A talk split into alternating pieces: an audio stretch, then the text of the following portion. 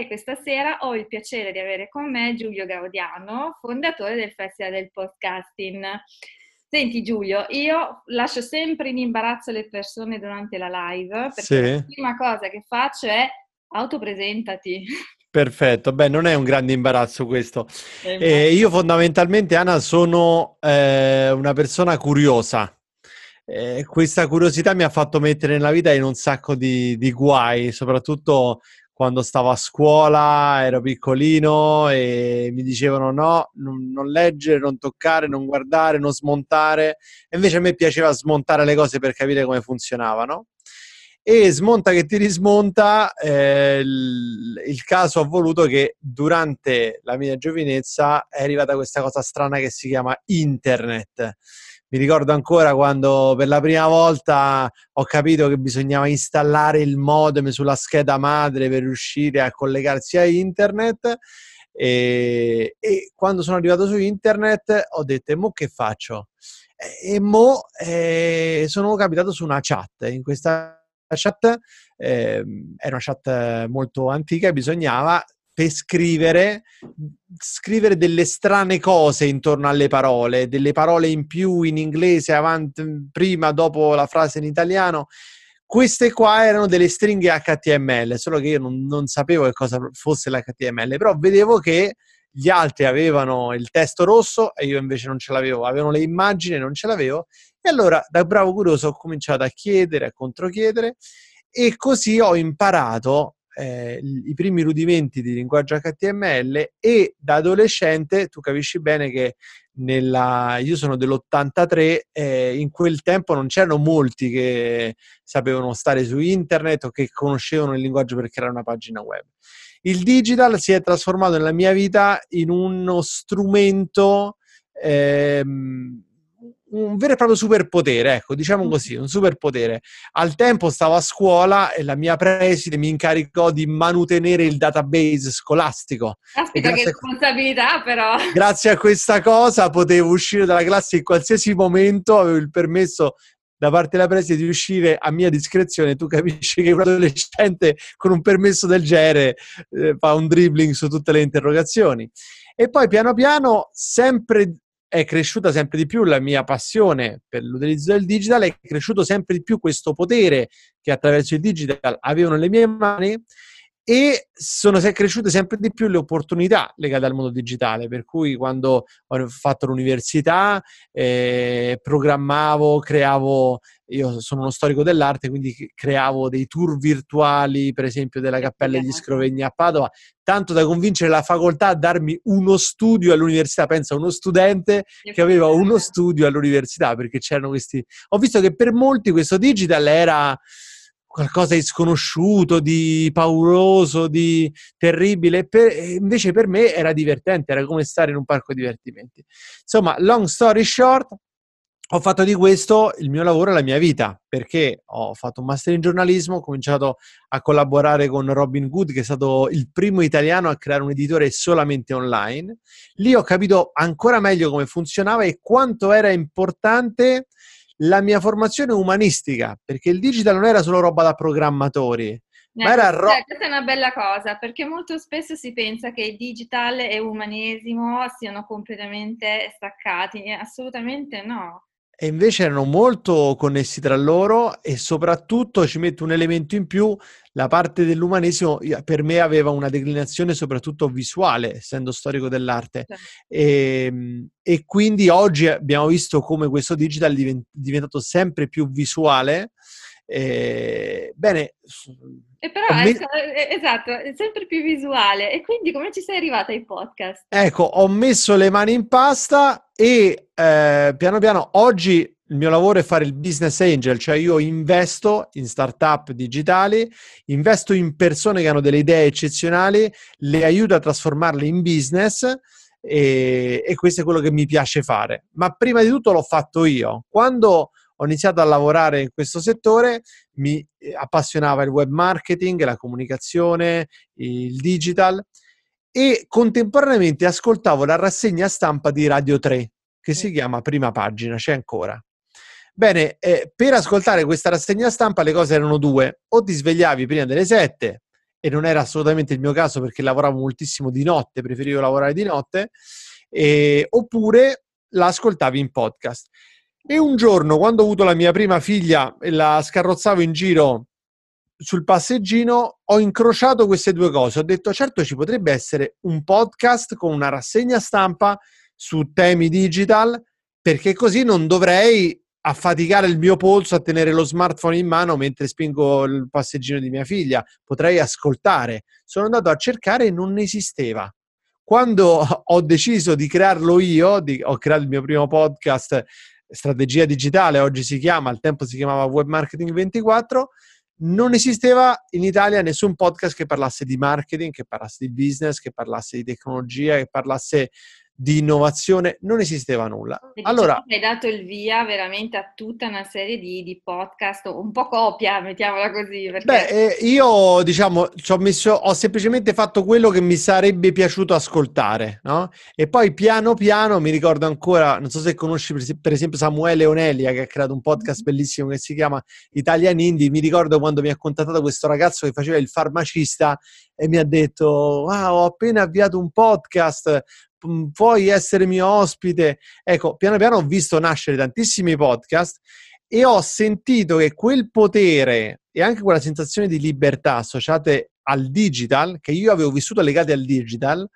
c'erano un luogo dove era ancora forte, dove ancora non, non, erano stati allungati i tentacoli dagli interessi commerciali, dalle corporation, dal, dalla politica, ed era proprio il podcasting. Questo, questa cosa strana, una tecnologia vecchia che ti permette di, non di proprietà di qualcuno, no? Cioè YouTube è di proprietà di Google. Certo, certo. Eh, se tu vuoi andare, non lo so, Instagram è di proprietà di Facebook.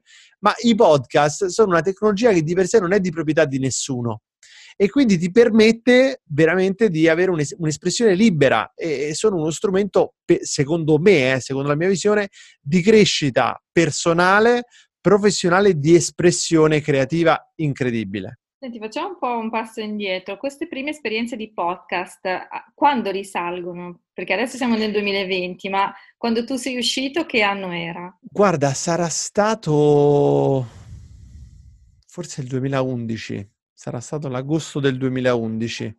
Eppure in nove anni come è stata la crescita dei podcast? Perché a me sembra veramente che è stata altalenante per tantissimo tempo. Guarda, fondamentalmente, se dobbiamo proprio dircela com'è, il podcast ha avuto un'esplosione dirompente da quando è entrato Spotify in questo mondo. Mm. E, ehm, Spotify non c'è entrato così per caso o non c'è entrato quando non si era ancora sviluppato. Quindi se tu vai a vedere la tendenza ha avuto una crescita costante il podcasting. Cinque anni fa eh, ha cominciato a crescere in maniera ancora più forte. Questo è stato associato secondo me a due fenomeni. Un fenomeno tecnologico che è lo smartphone. Ecco. Eh, cioè oggi tutti abbiamo uno smartphone che ci permette con un clic di ascoltare un podcast il podcasting esisteva prima dello smartphone. Certo. Per ascoltare i podcast, e già ci sembrava una cosa fighissima, wow, noi sì che siamo fighi. Per ascoltare i podcast, che cosa facevamo? Ci collegavamo con il modem a internet, perché non è che ce l'avevi sempre internet. Poi, dopo che ti eri collegato con il modem a internet, andavi e scaricavi pod, le nuove puntate dei podcast che seguivi e si avviava questo download che durava 20-30 minuti. Una vita, no?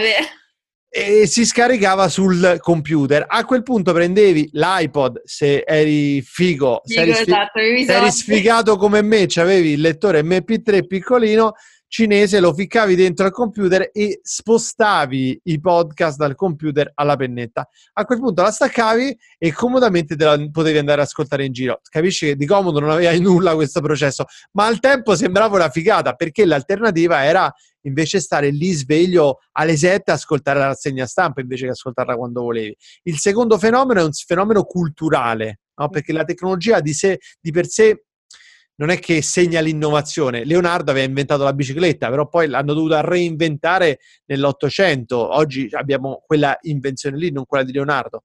Eh, quindi serve anche la cultura. E il fenomeno culturale, secondo me, è la cultura dell'on demand. Mm. Cioè, noi ci siamo abituati a avere a disposizione il contenuto che desideriamo ascoltare, vedere, leggere quando ci serve, quando ci interessa. Cioè, noi ci siamo abituati a cercare su Google le cose, a trovarle. Ma una volta non era così assolutamente. Mio nonno mi ha regalato l'enciclopedia Treccani, quello era il massimo della vita. Oppure per leggere i libri dovevi andare in biblioteca e non tutto era disponibile subito, no? Dovevi aspettare o era disponibile nel flusso della televisione o della radio. Oggi ci siamo abituati all'on demand, il podcast è qualcosa che si capisce, ma un tempo che tu spie- dici che cos'è il podcast? Allora ti immagina la radio, no? Sì, ok. Allora la radio c'è una trasmissione, una trasmissione. Questa trasmissione è su un file un file. Come fa la, la, voce e la musica a stare su un file? No? Cioè, è una cosa fuori di testa. E questo file lo scarichi e poi lo senti quando vuoi. Ma perché non puoi ascoltare la radio invece di scaricartelo? Sì, la puoi ascoltare, però quel file te lo puoi ascoltare sempre, mentre la radio... Cioè, era una cosa... Vabbè, io registro la radio, la radio si registrava, mettevi le musicassette e facevi rec e registravi. Quindi è proprio una cultura che si è sviluppata. L'incrocio tra questi due fenomeni ha portato a una crescita più consistente. A quel punto Spotify è arrivato. Se ci pensi, Spotify che è sponsor del Festival del Podcasting e sta facendo tantissimo anche per lo sviluppo del podcasting in Italia. Eh? Cioè, eh, sono arrivati e, e, ha portato con sé anche Anchor quest'anno. E... che, che, ecco, Anchor è stata la molla che mi ha cominciato ad avvicinare ai podcast. Pensa che ho comprato un microfono. Vedi? Vedi?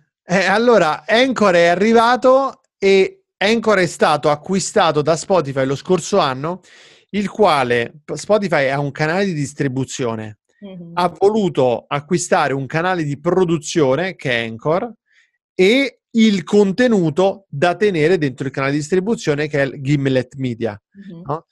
insieme a tutto il know-how e la cultura che c'è intorno, perché per esempio eh, lo scopriremo, io lo dico in anteprima perché eh, naturalmente eh, smanettando il materiale delle presentazioni eh, ci sarà una presentazione di Spotify for Podcaster e, e, lì spiegheranno Gimlet Academy, cioè un'academy creata apposta sul know-how di Gimlet per insegnare alle persone a fare podcasting, che non è solo premere un tasto rec e iniziare a parlare, ma è saper comunicare in maniera efficace, saper dare un taglio, creare dei format, creare dei contenuti di qualità. Ecco, Spotify sta facendo tantissimo per alzare la qualità dei contenuti e distribuirli portandoli veramente a tutti. Molte persone eh, come te hanno iniziato a fare podcast con Anchor e hanno iniziato a utilizzare, a ascoltare podcast con Spotify, perché prima la domanda era ma che applicazione mi serve per ascoltare i podcast? Oggi dici, vabbè, vai su Spotify e più o meno ce l'abbiamo tutti installato e lo possiamo ascoltare. Assolutamente. Senti, io ho due domande legate a quello che hai appena detto. Uno è, eh, hai parlato appunto di una crescita dei podcast, ma effettivamente in Italia più o meno quanti podcaster ci sono e quante persone ascoltano podcast? Perché mh, ti dico, quando vedo le statistiche, per esempio, dei video su Facebook, quello che noto... Sì e che la maggior parte si, vengono visti ma non vengono ascoltati. Il pubblico dei podcast ovviamente è un pubblico completamente diverso rispetto a quello dei, dei video, o, o, meglio, magari sono uno sopra l'altro, però mh, comunque sia chi va per il podcast ovviamente lo ascolta. Ma quant- di quante persone stiamo parlando effettivamente? Allora, quanti sono i podcaster in Italia? Mm, non te lo so assolutamente. a vedere, il tuo, a vedere il programma del festival e il podcast, il podcast emergenti ce ne sono tantissimi. Bravissima. Quello che ti posso dire è che ci sono più di 200 podcaster emergenti nel festival. Anche, anche a questo serve il festival per guardarci in faccia e contarci e, sappiamo, eh. e sapere chi siamo, no? Ehm, più di 200 podcaster emergenti. E questi podcaster emergenti hanno una caratteristica, sono tutti podcaster che hanno creato il podcast nell'ultimo anno, quindi che non esistevano prima. E questo ti dice, beh, allora una crescita sicuramente ce ne sono più di 200 l'anno, no? Eh, ti leggo eh, qua alcuni dati che mi ha dato Spotify che anche in questo è un alleato prezioso per comprendere la crescita del mercato su una piattaforma, diciamo, di distribuzione su larga scala. Allora, per dirtene una, no? Ehm, vabbè, Spotify ha, ha 299 milioni di utenti, ok? Nel mondo. E va bene. Il podcasting ha una tendenza di crescita sia in Italia che nel mondo e ha un'esplosione, ha registrato un'esplosione nella, da parte dei produttori di contenuti, cioè di chi li fanno, quindi dei podcaster. E, ehm, e considera questo: ci sono più di 1,5 milioni di podcast su Spotify, ma il 29% di questi 1,5 milioni è stato creato nel 2019. Quindi tu sai, sai che il 30% è stato fatto nell'ultimo anno. Eh, la crescita però riguarda anche gli ascolti perché sempre su Spotify le ore di consumo di podcast da parte degli utenti Spotify sono aumentate del 200% nell'ultimo trimestre del 2019 rispetto allo stesso periodo dell'anno precedente. Perché ultimo trimestre 2019? Perché non c'era ancora il lockdown, quindi non è un dato falsato da, da abitudini cambiate. Quindi abbiamo una crescita del 200% ultimo trimestre 2019 rispetto all'ultimo trimestre 2018. Quindi crescita di ascolti, crescita da parte dei produttori di contenuti. Poi l'altra domanda è l'anticipo. Ma scusa, ma chi li ascolta sti podcast? Esatto, esatto, chi li ascolta? Allora, una volta si diceva che gli podcast sono per gli over 40 ma il dato era falsato dal fatto che la piattaforma principale di ascolto dei podcast era iTunes e iTunes era soprattutto diffuso tra gli utenti Mac e gli eh. utenti Mac avevano una demografia particolarmente livellata verso l'alto, no? anche per la disponibilità economica per, di poter comprare determinate eh, attrezzature con un, macchine, computer con un prezzo più elevato. Bene, senti questa che ti dico. Eh. Eh, il 72% degli ascoltatori di Spotify ha meno di 35 anni, quindi mm. sono molto giovani. Ma l'età media degli ascoltatori di podcast sulla stessa piattaforma, tu dici, beh, se per gli over 40 saranno tutti da 34 a 35, no. L'età media degli ascoltatori di podcast su Spotify è 26 anni. Caspita. No? Inoltre, rispetto al 2017, l'ascolto dei podcast è aumentato del 48% nella fascia 12-24. Quindi sono anni. Cioè il, il 49% degli utenti millennials di Spotify ascolta podcast almeno una volta alla settimana. Quindi Fantastico. i ragazzi, quelli che noi giovani, giovani, e per Ascol- tua esperienza, eh, ho questa curiosità, per tua esperienza, visti anche i, i, i nuovi podcaster eh, che ci sono quest'anno al, al, festival, per tua esperienza ci sono abbastanza contenuti per questa fascia di età, secondo te, nel nostro paese? Eh, direi che cioè, non, è, non credo ci sia un problema di disponibilità di contenuti, nel senso che i contenuti ci sono, ehm, anche perché ci sono contenuti, per esempio Muschio Selvaggio, no? il podcast creato da Fedez e da Luis Sal, lo youtuber, è, è un contenuto che ti porta ad ascoltare per ore il podcast, quindi non è che c'è il problema che i ragazzi finiti, ah, non ci sono più contenuti per ragazzi. No, no, certo, okay. no. C'è al tempo stesso una bella opportunità, no? perché c'è tutta una, una fascia di pubblico per la quale si può produrre dei formati particolarmente indirizzati a quel pubblico lì.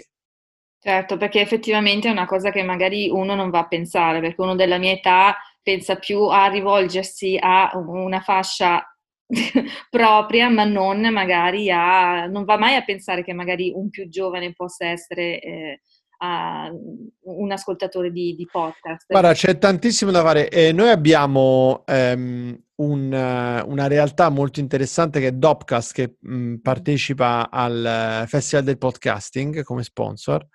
E Dopcast è un pezzo di Sony Music, per capirci, no? una costola di Sony Music. E, e che cosa è incrociata anche con un'agenzia che fa cura, fa management di, di, talent, quindi cura personaggi televisivi o del mondo della radio o del mondo YouTube, perciò fanno ufficio stampa per i The Jackal, per, per okay, capirci. Okay. Quindi loro che cosa hanno fatto? Sono arrivati con Dopcast nel mondo del podcasting e hanno fatto un'operazione interessante. Hanno preso dei talent, eh, Lodovica Comello, per esempio, uh-huh. e e gli hanno rica- cucito addosso un podcast, trovando poi degli sponsor per monetizzarlo. Ludovica Comello ha fatto un podcast che si chiama L'asciugona, che racconta la storia della sua gravidanza, del suo parto e della sua esperienza di maternità. E questa è una cosa molto interessante perché loro hanno capito come si può andare a prendere dallo show business tradizionale personaggi di varie fasce d'età per fargli creare dei prodotti podcast che siano, diciamo, che abbiano un taglio particolare rispetto a quella che è la loro presenza sui media tradizionali o anche su, su YouTube. No? Eh, mi hanno, vengo contattato continuamente da youtuber con grandi numeri che dicono Giulio che mi dici secondo te questo podcast potrebbe funzionare cioè ho visto che molto spesso per collaborazioni tra youtuber e il podcast viene visto come un terreno, diciamo, neutrale, che non è il mio canale, non è il tuo canale, è una cosa in più che facciamo insieme all'interno di una chiacchierata. Micco Delli, sarà presente al Festival del Podcasting come speaker. Bene, Micco Delli, che ha un canale YouTube sul quale ha costruito la propria notorietà, ha creato poi un podcast, La Gabbia di Matti, con un altro influencer. Quindi, ecco, c- c'è un'esplosione di possibilità diverse, di combinazioni tra chi fa i podcast, chi li inventa, chi li scrive e chi poi li produce e realizza creando il prodotto finale.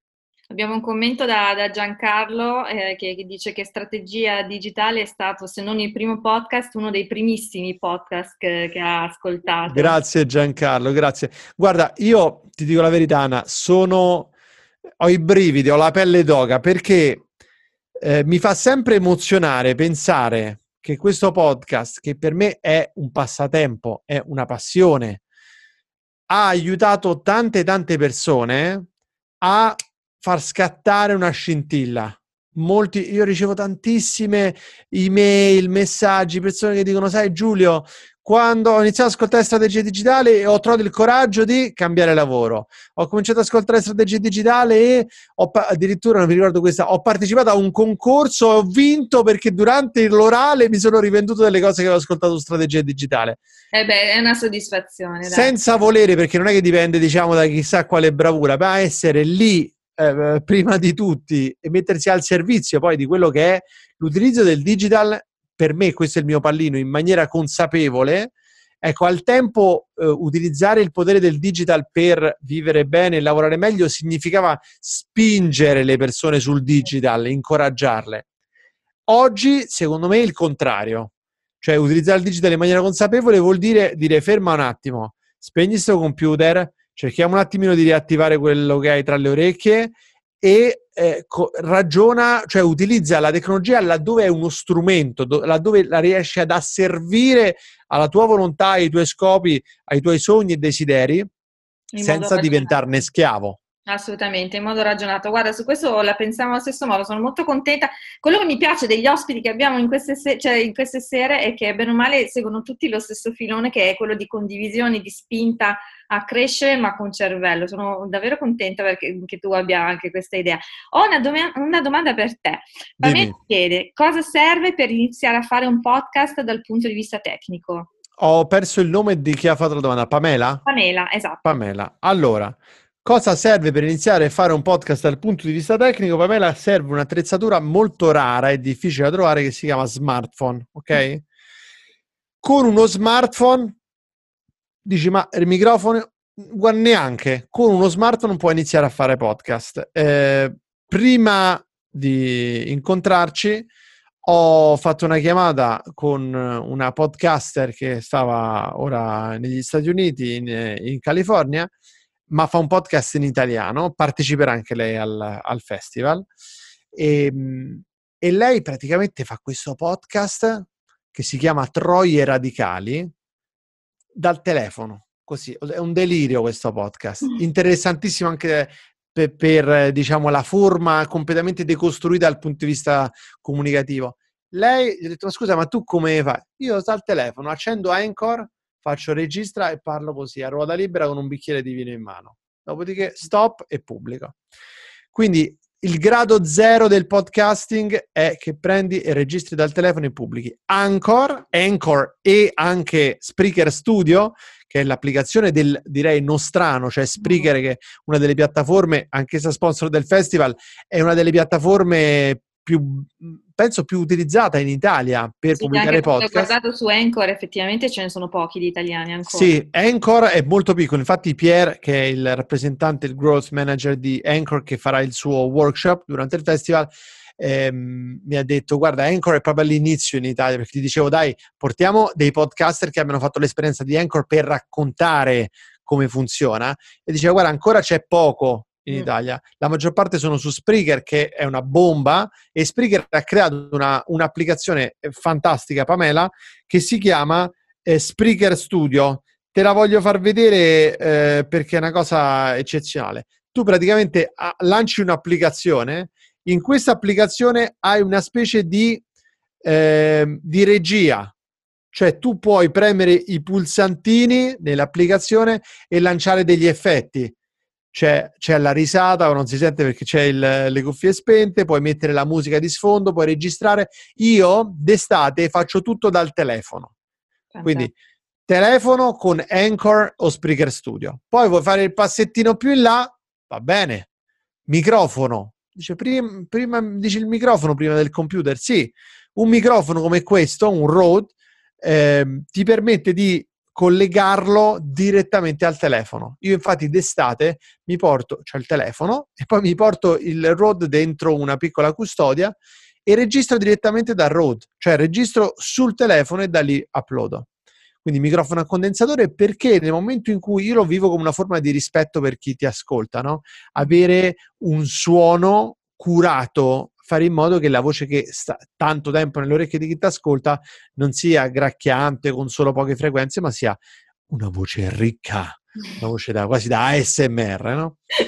e, ehm, e poi passettino ulteriore, ti metti di mezzo il computer, cominci a montare i tuoi episodi in modo da poter giocare con la musica, con eh, effetti sonori. C'è uno strumento di montaggio eccezionale, si chiama Audacity, Audacity... Sì, ne abbiamo parlato lunedì e tra l'altro è completamente free. È completamente gratuito, è un soft... Io utilizzo Audacity, proprio per dirtela papale papale. Utilizzo Audacity per montare, mi piace tantissimo, ci lavoro benissimo e, e, quindi con questo software puoi cominciare a fare il montaggio. Col montaggio ti si aprono un milione di possibilità perché puoi togliere gli errori, pulire il suono, pompare la compressione, cioè puoi fare tutta una serie di cose che rendono il tuo podcast sempre più professionale. Ma il cuore, Pamela, il cuore di un podcast, se ti devo dire cosa serve veramente, serve la testa e il cuore, cioè serve la capacità di trasmettere delle idee, avere qualcosa da dire e saperlo dire con passione, cioè trasferendo anche un'emozione oltre al concetto che potrebbe darmelo una voce robotica come quella di Alexa. Ecco, invece si tratta anche di trasmettere l'emozione, la tua esperienza alla persona che ti sta ascoltando.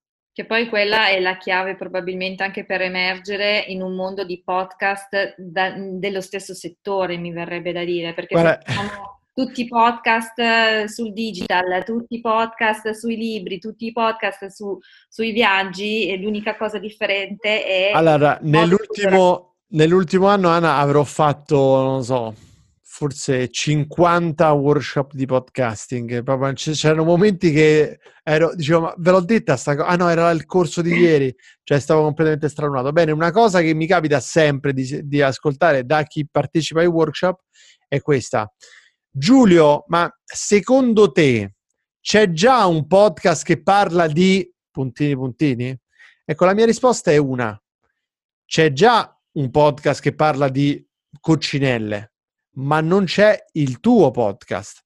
Perché nel podcasting, ora scendiamo anche un pochino ne, da una parte nel tecnico della biologia e della, delle neuroscienze, dall'altra parte ne, nella bellezza culturale insita nel podcast e nella poesia di questo mezzo, quando tu fai un podcast, metà del lavoro lo fa chi ascolta. Perché mm. se io ti faccio un video e ti devo far vedere l'elefante, ti faccio vedere un elefante. Se io invece a te dico elefante, tu nella tua testa pensi a un elefante, ma io nella mia testa penso a un altro elefante. Dipende dalle tue esperienze. Quindi io ci metto la scintilla, ma l'immaginazione ce la devi mettere tu. Ed è questo che ge- fa nascere un piacere, genera coinvolgimento da parte degli ascoltatori. Io quando incontro delle persone che ascoltano strategia digitale, ascoltano i miei podcast, e mi ah, Giulio, fantastico. Dico, raga, non esagerate, cioè, nel senso, io faccio il podcast, non è un, cioè, mi sembra esagerata a volte il legame, l'ammirazione che si crea, il coinvolgimento, ma non è esagerato perché eh, queste persone che ascoltano il podcast, la metà l'hanno creato loro, come quando leggi un libro. Esatto, quindi, esatto, stavo pensando proprio a quello, come leggere un libro. L'immaginazione crea un, un, legame fortissimo con la persona capace di generare quell'immaginazione, la senti vicino a te, la senti come se fosse un tuo parente, senti che è importante e rilevante per la tua vita. E questo processo genera piacere, genera legame, genera coinvolgimento. E infatti cosa mi succede? Io ho fatto interviste a tutto il mondo, cioè ho intervistato so, dai cantanti a Noemi a Oliviero Toscani, da non so, quello di Cambridge Analytica, te lo ricordi? Alexander, quello dello scandalo Facebook, fino a personaggi a preti, santi, persone di una moralità eccezionale. Bene, ho intervistato tantissime persone e quello che ho notato è che tutti sono rimasti colpiti dalla reazione che hanno avuto dopo, che, dopo la pubblicazione della loro intervista. Ho intervistato giornalisti che mi hanno detto: Ma come fai? Come faccio a fare che? Come fai a fare in modo che le persone che ascoltano il podcast poi ti mandino i messaggi, reagiscano, vengano coinvolte? No, io non faccio niente. Io ho capito che c'era qualcosa di diverso rispetto agli altri media. Cioè, gli altri media, per quanto vogliano fare i fighi, ehm, con molta più difficoltà coinvolgono le persone, hanno un tasso di risposta minore. Per cui io ho 40.000 ascolti sul mio podcast, riesco ad avere un impatto più forte di chi ce n'ha magari 400.000 sul suo video. No? Lui fa fatica, magari sono riscontri molto superficiali. Io ho persone che, che, le incontro, che vengono, mi vengono a trovare, vengono a prendere il caffè con me, mi dicono guarda questa cosa mi ha cambiato la vita in meglio ed è quello che mi interessa avere, è quello che mi fa continuare a fare podcast dopo tanti anni perché è il mio piccolo modo di cambiare un pochino in meglio la vita delle persone che mi stanno intorno. Può essere anche determinato dal fatto che comunque l'ascolto è, un, um, è un'attività che comunque eh, impegna un po' di più il cervello perché alla fine, non so, un video magari lo vivi anche passivamente, ma come hai detto tu, alla fine se devi ascoltare cominci a immaginare, ci metti del tuo, per cui è una cosa un po' più lenta che ti arriva forse anche un po' più dentro. Allora, l'aspetto principale è il coinvolgimento nella creazione dell'immagine mentale. Mm-hmm. Per cui tu ami le cose che sono generate dalla tua stessa mente. L'essere umano non ama conoscere, ma ama riconoscere. Noi non facciamo altro che riconoscere. Tutte le volte che mangiamo il cannolo siciliano, noi stiamo riconoscendo quel cannolo che abbiamo mangiato con la nostra fidanzata siciliana quando avevamo 12 anni e quindi leghiamo alle nostre esperienze delle emozioni, eh, dei, dei, vissuti interiori, no? Quindi riconosciamo le cose. Infatti quello che è, lo vediamo nell'esperienza digitale, questo è molto frequente, no? Vai su TikTok e dici ma che è sta cosa? Oppure vai su Twitch, dici ma oddio è diverso, ma non mi piace, ma che posto è? Chiudi? Quante persone hanno avuto questa reazione? Perché? Perché non riconoscono quello a cui sono abituati. No? Serve uno sforzo per uscire dalla propria zona di comfort. Quindi l'aspetto di co-creazione del contenuto è il principale. Poi mettici anche la, il legame che ha l'ascolto con altri momenti di vita, perché io dico la migliore realtà aumentata non l'ha fatta Google con i Google Glass, l'ha fatta, l'hanno fatta i podcast, la realtà aumentata, anzi l'ha, l'ha fatta Apple con gli AirPods. Mm. Perché io ascolto i podcast, io mi, se ti devo dire, mh, mm, stamattina ho consigliato il podcast Bistory a un, un, amico, il papà di un'amichetta di, di una delle mie figlie. Bene, gli ho consigliato un episodio e ricordavo esattamente dove ero quando ho ascoltato quell'episodio. Stavo nel parco a fare una passeggiata, era la mattina, andavo verso il fiume, cioè mi ricordo esattamente dove ero. Quindi noi eh, mischiamo l'esperienza d'ascolto con l'esperienza di vita. E questo ci lega ancora di più. In più, a volte interrompiamo il podcast se è molto lungo e lo ascoltiamo in magari a un giorno di distanza, due giorni, la settimana successiva. E questo è come se dal punto di vista cognitivo aprisse una parentesi che poi si chiude alla fine, come i film di Narrito. Non so se hai mai visto un film sì. di Narrito come Amores Perros, ecco, I tu mamma tambien. Cioè, Inarrito utilizza questo meccanismo della, della, mente che è la capacità di ricomporre i puzzle, no? Creare dei legami tra cose che stanno nello spazio e nel tempo in posti diversi. E questo avviene pure con il podcasting, perché tu cominci a ascoltare il, le esperienze, la tua esperienza reale, l'esperienza d'ascolto, quindi l'esperienza immaginifica, si mischiano e diventano un'esperienza unica. Il po- il, lo stesso podcast ascoltato da me o ascoltato da te è due cose completamente diverse. Assolutamente. Be- bellissima, bellissima live perché guarda, mai avrei pensato di collegare i podcast ad Ignaritu. mai, mai, mai. Senti, diamo un consiglio a chi si vuole buttare. Prima di tutto io ricordo a tutti che settimana prossima ci sarà il Festival del Podcasting e eh, i biglietti si possono ancora acquistare perché sarà anche online, no? Sarà online con qualche appuntamento. Esatto. Allora, Festival del Podcasting 2020, il sito è festivaldelpodcasting.it. Questo festival penso che sarà unico, non si ripeterà mai più, perché a causa del Covid abbiamo sconvolto la nostra idea iniziale, che era quella di fare una, due giorni con un giorno di approfondimento, un giorno di conferenze a Milano, in una bellissima location alle Village. E, ehm, e la, abbiamo capito che portare centinaia di persone da tutta Italia in Lombardia, a Milano, tutte insieme, mischiate in unica location, sarebbe stato un atto veramente irresponsabile. Podcaster che, anche, che sono anche medici ci hanno detto ragazzi, non è, cioè, se il podcast ci deve fa- far vivere meglio, questo non ci fa vivere meglio il fatto di vivere questa situazione di tensione ma al tempo stesso non volevamo rinunciare al contatto fisico, perché una delle cose belle, se tu guardi qualsiasi video sul festival, ma anche chiedi a una persona che c'è stata, dice cosa che ti ha colpito, la maggior parte delle persone rispondono, mi sono sentito a casa e ho abbracciato un sacco di persone. Non lo so perché ai podcast gli piace tanto abbracciare. Ecco, quindi non potevamo levare l'elemento fisico. Allora abbiamo pensato di fare questo.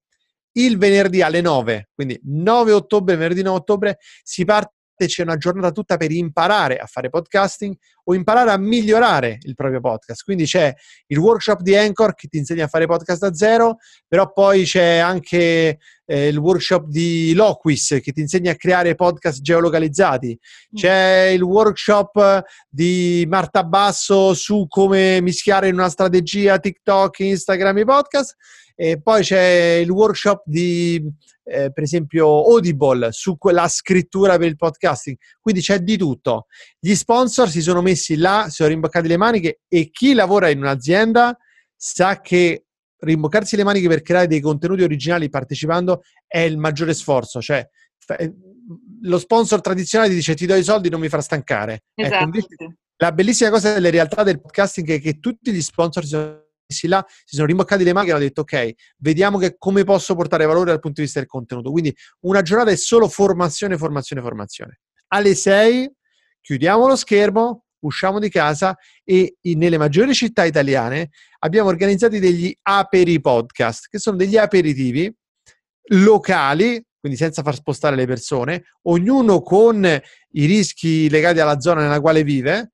E, ehm, dove le, i podcaster possono fare l'aperitivo e possono incontrarsi, conoscersi. Per Roma, guarda, sto, ho creato una situazione fighissima, infatti sto, non vedo l'ora, non sto più nella pelle perché farò, farò una cosa, abbiamo un posto molto bello in centro, proprio dietro Piazza Navona e, e, ho creato un'attività molto bella per poterci presentare tutti. E il giorno dopo, sabato, si ritorna e stavolta non si lavora sulla formazione ma sull'ispirazione. Quindi ispirazione e ci saranno tutti speech come TED Talk da 15 minuti uno dopo l'altro, bom bom bom bom, tutta la giornata dove podcaster, editori, piattaforme ti, ti raccontano la loro esperienza e la loro visione del podcasting. Quindi per Spotify, per esempio, ci sarà Federica Tremolata eh, che ci darà il suo sguardo sul podcasting, che è diverso da quello che ha un podcaster. Ci saranno podcaster che raccontano la loro esperienza, il, la loro ehm, avventura di podcast, le difficoltà che hanno incontrato. Insomma, è un'esperienza fighissima quella di ascoltare tutte queste storie mischiate in una sola giornata. E secondo me verrà voglia a, a chi uh, sta un po' tentennando di finalmente buttarsi, perché alla fine il problema probabilmente è quello, non è buttarsi, cioè cominciare, perché uno magari si fa tante paranoie iniziali, ha l'idea, ha, ha anche magari l'emozione di partire, ma ha paura di, di, di buttarsi, invece secondo Anna, me... Anna, te ne dico una ci siamo inventati, e non è stato facile, ci siamo inventati una sezione del, podcast, del Festival del Podcasting dedicata ai podcast emergenti. Come funziona? Noi abbiamo iniziato e abbiamo avuto un problema perché non è stata compresa subito questa sezione. Vari anni fa, col fatto anche che avevamo messo dei premi per incoraggiare i podcaster, sembrava che fosse una gara, si è generata una competizione ma in realtà questa sezione dedicata ai podcaster emergenti dice ai podcaster candidate il vostro podcast, è stato pubblicato nell'ultimo anno. Tutti i podcast noi li pubblichiamo, quindi tutta la community del podcast, della Festival del Podcasting vede il tuo podcast e si rende conto che sei un emergente. Numero due, chiediamo e, e, ti diamo la possibilità di chiedere ai tuoi amici, zii, compagni di scuola di votarti con un like su Instagram, quindi la cosa più semplice del mondo. Questa cosa ha lo scopo di farti fare outing, cioè di andare e dire a tua zia, zia mi metti un like?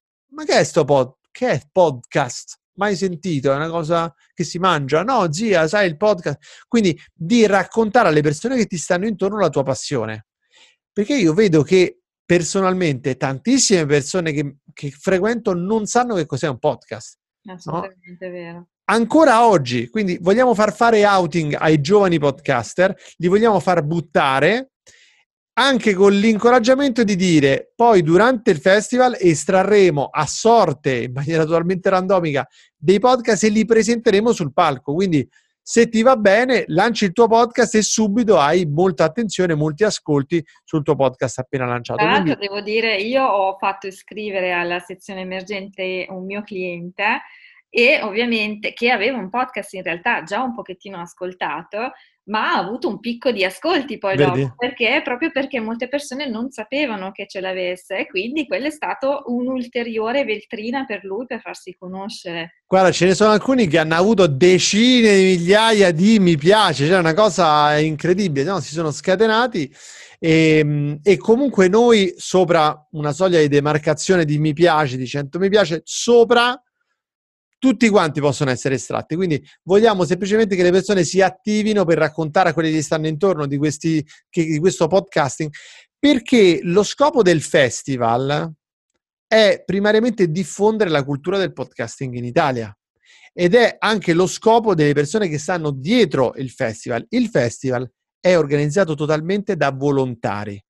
Per questo abbiamo voluto creare l'Associazione Italiana Podcasting, che fosse un'associazione completamente senza scopo di lucro, dove le persone che come me, come gli altri ragazzi che da anni lavora, penso che cioè, Chiara Lorenzi, per esempio, che è la nostra social media manager, volontaria, ma penso che dall'inizio, dal, dal, quasi dal primo anno che segue il festival, e lei ha il suo lavoro, il suo podcast, la sua attività, ma presta il lavoro volontario per poter diffondere la cultura del podcasting. Perché tra tanti media Mhmm, che sono molto diffusi, dei quali si parla, tutti hanno sto TikTok sulla bocca. Mm. Eppure il podcasting noi lo sentiamo come un ambiente molto sano, dove funzionano delle logiche assurde. Cioè, funziona il podcast di Alessandro Barbero, un'ora e venti di conferenza di storia, dici ma sei pazzo? Bellissimo. Però poi funziona anche il podcast di 5 minuti di Rick Dufer, il Daily Cogito di Raffaele Tovazzi, dura un minuto al giorno. E quindi non ci sono le stesse logiche di altre piattaforme che, dovendo perseguire gli interessi economici degli inserzionisti, cioè ragazzi, diciamoci la verità, come fai i soldi YouTube? Come le paga le bollette? Tutto bello, ma come le paga le bollette? Con gli inserzionisti che mettono la pubblicità sul tuo video. Sì, è vero, poi ti dà una fetta di soldi anche a te, sì, però, però fondamentalmente se lui vede che gli inserzionisti quel video non gli funziona, lui sta pagando la bolletta per un video che non genererà, non genererà valore mai economico e quindi ti porta poi, ti indirizza con questo, tutto questo discorso della performance, fai video più efficaci, fai crescere il tuo pubblico.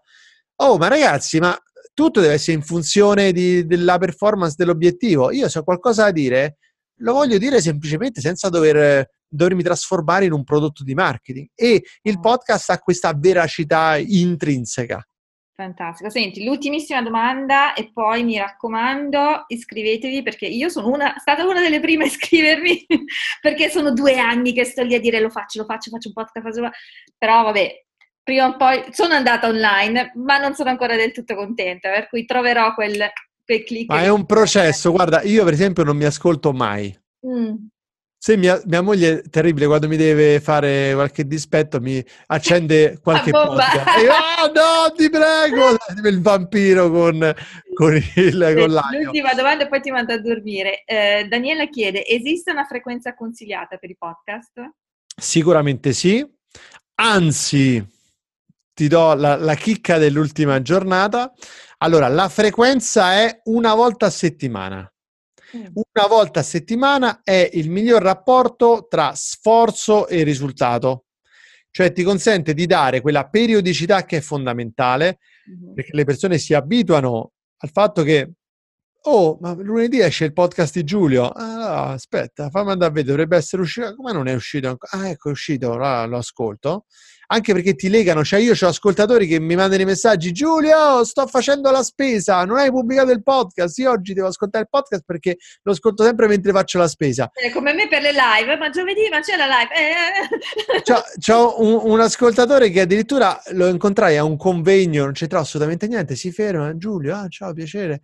E dice, senti, io ho un problema, io mi sveglio molto presto la mattina perché prendo il treno per andare a Milano e tu pubblichi troppo, cioè pubblica alle 7, non è che può anticipare alle 6, dico sì, per me è uguale, tanto lo programmo dal giorno prima.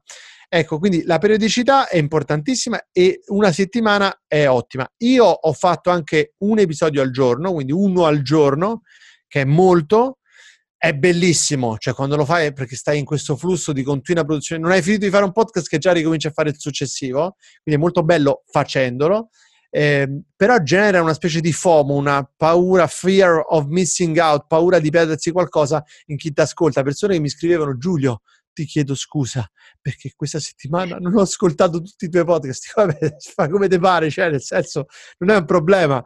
Rilassati, stanno lì, non vanno, non scappano via. E quindi oggi pubblico due volte a settimana, ma la frequenza ideale è una volta. E a questo aggiungo che Spotify ha oggi, me ne sono accorto, inserito una sezione show sotto i 15 minuti. Ah, okay. Vuol dire che loro hanno misurato che c'è un'attenzione da parte del pubblico per podcast con episodi che durano meno di 15 minuti e quindi la mettono in evidenza. E quindi mettono in evidenza come se fosse una categoria, che hanno qualcosa in comune, mm-hmm. che in realtà è una cosa molto sciocca, no? che abbiamo in comune che duriamo allo stesso tempo. Però è un segnale che se devi proprio dire, oltre alla frequenza, Giulio, mi dici anche la durata, ecco, la durata ideale da oggi è 14 minuti e 59. Fantastico. Senti, grazie mille. Ti ringrazio prima di tutto per l'entusiasmo perché non è, non è banale. Eh, tu hai, parlato di, hai iniziato la live con la parola curiosità e anche questa non è banale e sono straconvinta che è la curiosità a, a tenerci svegli, a far viaggiare il cervello e crescere sempre di più e accompagnata all'entusiasmo secondo me è bomba. Per cui grazie mille davvero per, per, questa live. Io vi aspetto tutti al Festival del Podcasting e vi aspetto tutti a questo punto a fare un podcast perché c'è Renato che mi ha detto buttati. Eh Renato sì, prima o poi mi butta, dai, prima o poi mi butta. Allora, Anna vi aspetta a Milano. Esatto, io vi aspetto a Milano. Io vi aspetto a Roma in qualsiasi altra città d'Italia ci sarà uno dei volontari matti, sciroccati podcaster che hanno organizzato un aperitivo. Ci vediamo, a, ci stringeremo le mani all'aperipodcast e ci vedremo direttamente al Festival del Podcasting. Festivaldelpodcasting.it. Ciao carissima, alla prossima. Ho messo il link tra l'altro nei commenti. Ecco, nei commenti mettetemi un po' di link di podcast che ascoltate. Ciao e buonanotte, grazie ancora. Ciao. Ciao. ciao.